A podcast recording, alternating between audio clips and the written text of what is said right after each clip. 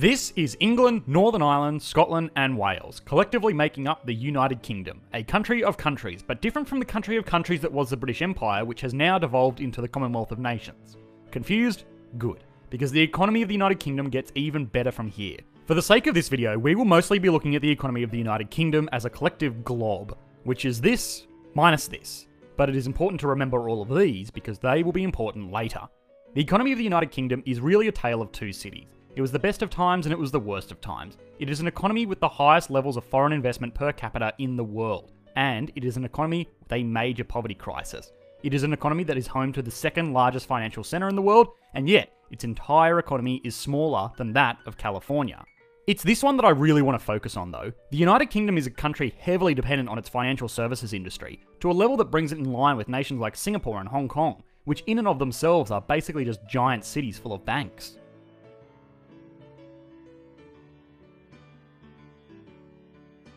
London and New York trade back and forth for the title of the world's largest financial centre. As of recording this video, New York holds a slim lead over London, but depending on when you actually watch it, it is possible that this lead could have changed hands all over again.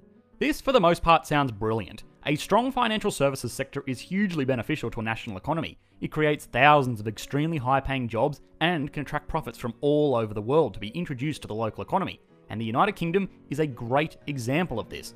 London is home to the offices of over five hundred banks, from small banks with local operations in the area to major international banks like H S B C, which stands for the Hong Kong Shanghai Banking Corporation, but has its global headquarters in London. Yeah, I don't know. But there has got to be something more going on here. Banks will set up shop wherever there is money to be made, and on the surface, London doesn't actually seem that lucrative. The New York Stock Exchange, located in Lower Manhattan, is by far the largest securities exchange in the world.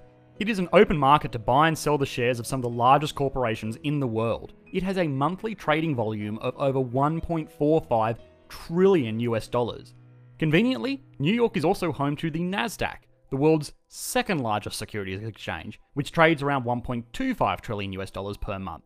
These two exchanges alone are collectively worth over two point five trillion dollars in trading volume in a single month in one city. The London Stock Exchange, for comparison, is pretty unremarkable, with monthly trading volumes of around two hundred twenty billion US dollars. What is more is that Microsoft, Apple, Alphabet, and Amazon, just four companies listed on these American exchanges, have a larger market capitalization position than the entire London Stock Exchange. So, how does this make sense? The banking industry in New York is attracted to these huge securities and trading markets of the New York Stock Exchange and the NASDAQ, as they are huge markets for everything from pension funds to high-frequency trading firms to invest in and try and generate returns from. This in turn creates a financial ecosystem for runoff markets like accounting and legal firms to service this trading, and suddenly, the financial monolith of New York starts to make sense. But London, for comparison, is home to a market one-tenth the size of New York's, and yet London is still a financial centre that goes toe-to-toe with Manhattan. The secret here is that London is pretty unconcerned in general with I P Os, stock buybacks, hedge funds and wild speculation. They prefer a selection of more elegant financial services for a more civilised age. They are happy to leave the stock speculation business to the riffraff over in the colonies. The real secret to success of London as a financial centre is in the services it provides, and not in the markets it accommodates. London is a major centre for the trading of foreign exchange derivatives, Eurozone bonds, and it is home to a disproportionate amount of family offices. A family office is effectively an investment bank with one client, either an extremely wealthy family or an individual. It is normally assumed that Bill Gates, the wealthiest man in the world, suck it Jeff, has most of his wealth coming from Microsoft shares. The reality is today, Microsoft doesn't even make up a quarter of his portfolio. He is invested in a wide variety of businesses through his family office, which is rumoured to be a secretive organisation operating in an undisclosed building in Manhattan. Gates reportedly employs a team of around forty people to manage his investments, and if you ever manage to call through to the fund, they will ask how you got the number, hang up on you, and then change the phone line. This is all conjecture, which I can neither confirm nor deny, but family offices are surprisingly big businesses the world over, and London is the epicentre of these offices. Extremely wealthy old money elite from across the world want a few things from their family offices. Stability above all else. There should be no eventuality where money will ever run out. God forbid the beneficiaries of these funds should ever have to work. You will also want to see a return on these investments. It is no good having all this money if it won't make more money. You have caviar and champagne to buy. You also want to avoid some taxes if at all possible. The money is for you. You want to keep every last cent. London kind of ticks all of these boxes. Sure, you could probably get better returns in New York with their fast-paced, high-volume security markets, but we are talking about old money for some of these family offices. Like, so old money that they were established before Wall Street was established.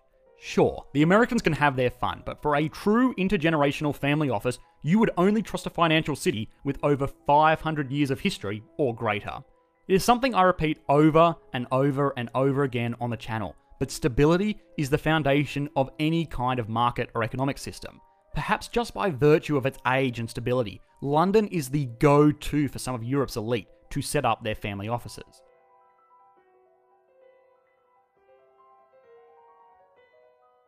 One of the other big points of note is taxation.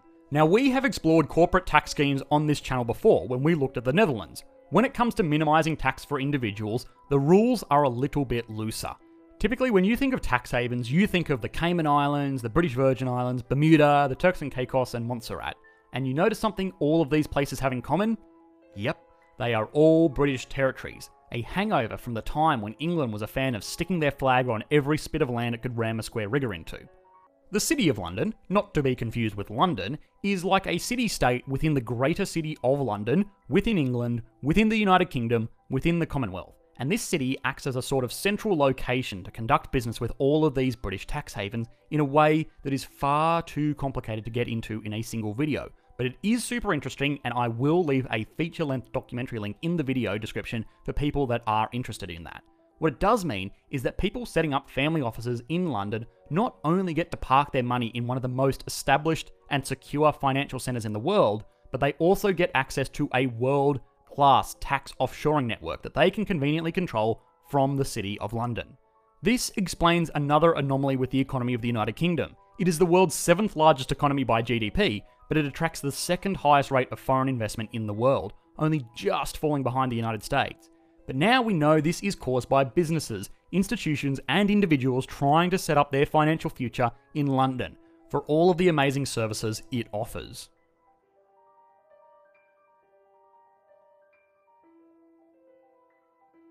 Okay, so this is great. The financial services sector of the United Kingdom is obviously very important for the country, the region, and the world economy, but there is more to the United Kingdom than just that.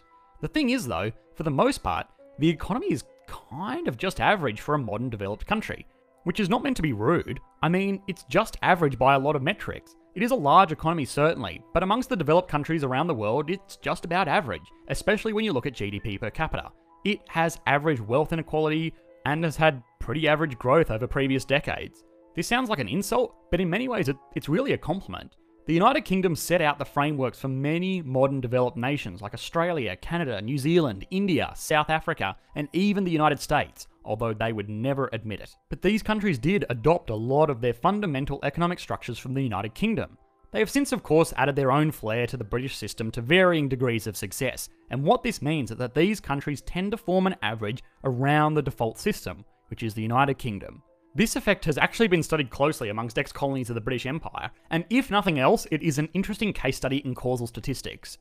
This kind of British unremarkableness is actually quite a good thing though. An economy that is content to plod along is highly desirable for a lot of businesses, even outside of the financial sphere we have explored earlier.